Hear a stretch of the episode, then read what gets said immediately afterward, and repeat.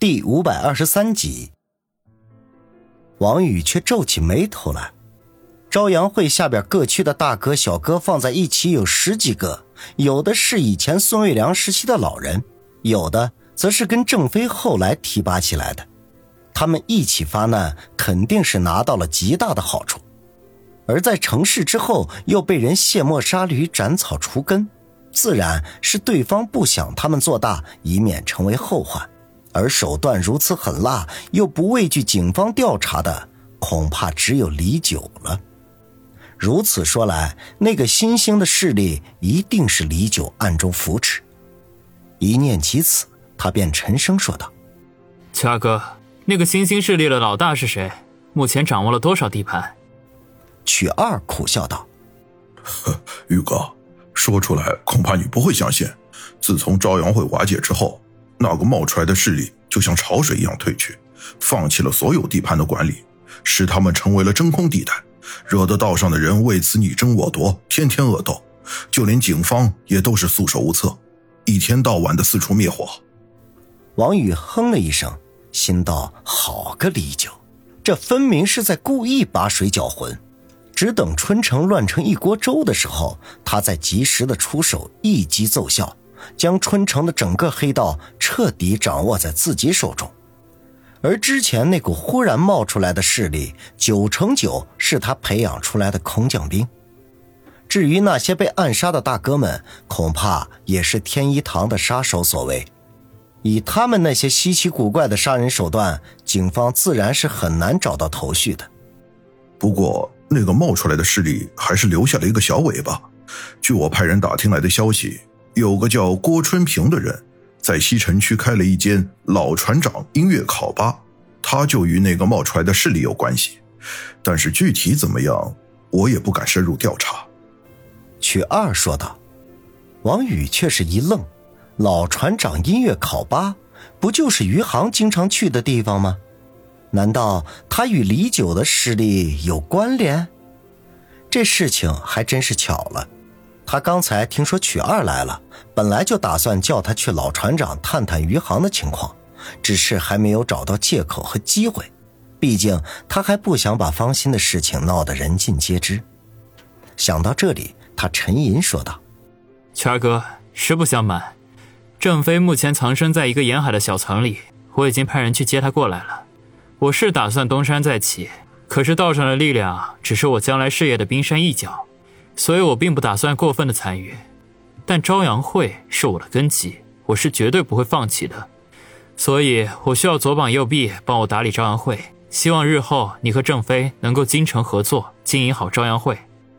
曲二听到王宇居然派人去接郑飞，脸上不禁露出一丝失望之色来，可是把话听完，眼睛又亮了起来，立刻重重的点头说道：宇哥，我一定不会让你失望的。好，郑飞回来肯定还需要点时间，在此之前我们先把前期的工作做好。喏、哦，看看这些照片。王宇说着，把余杭的照片就取了出来，交到了曲二的手中。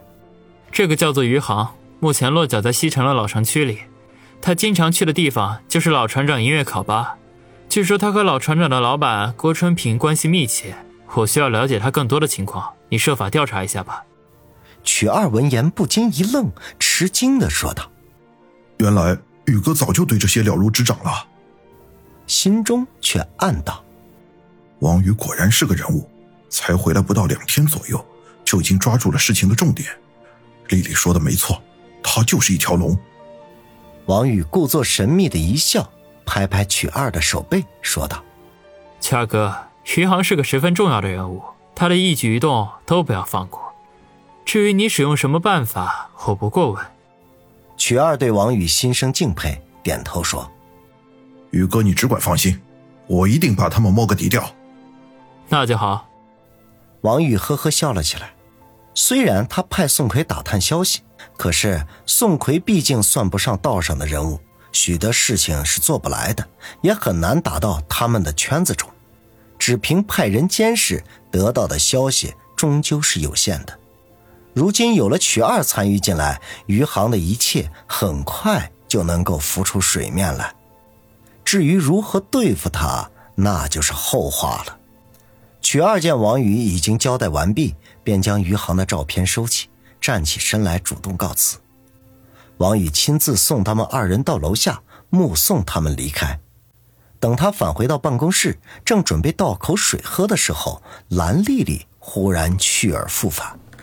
见他推门进来，王宇不由得一愣，意外地说道：“二嫂，你还有什么事情啊？”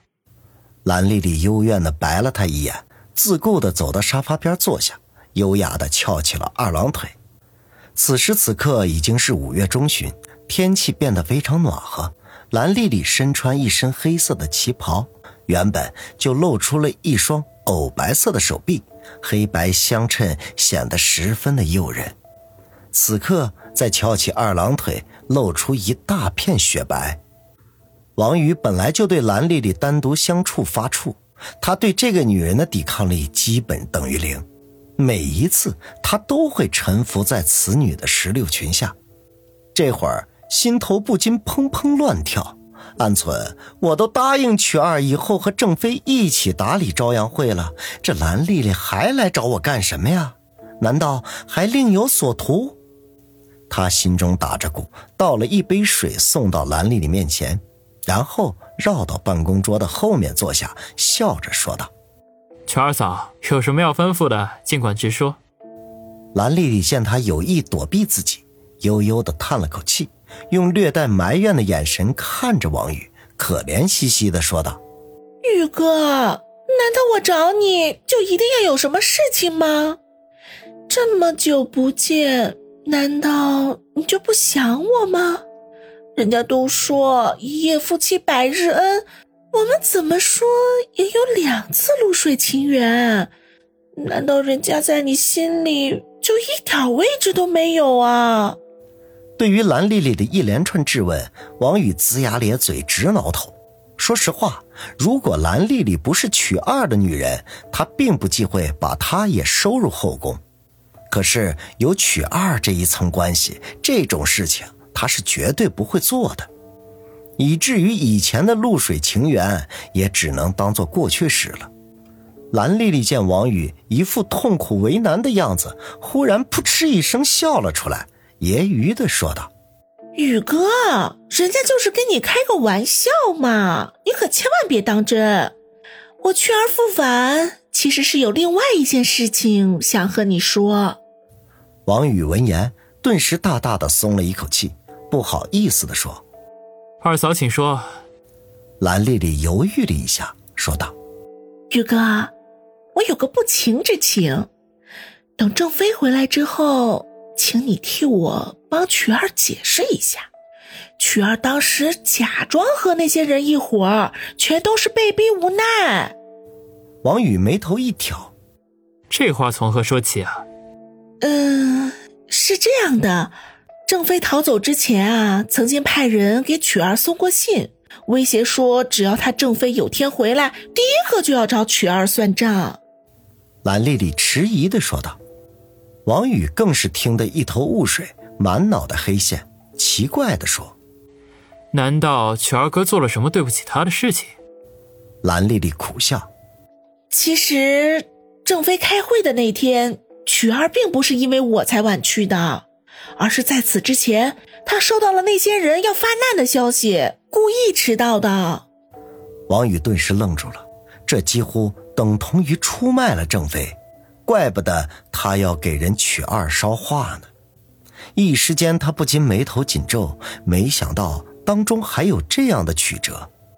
蓝丽丽见王宇沉默不语，站起身来，款款地走到王宇跟前，将香喷喷软绵绵的身子靠在了王宇的身上，甜腻腻地说道：“宇哥，如果你不帮忙说的话，那以郑飞的脾气肯定是要把曲儿大卸八块的，曲儿要是死了，你让人家怎么活呀？”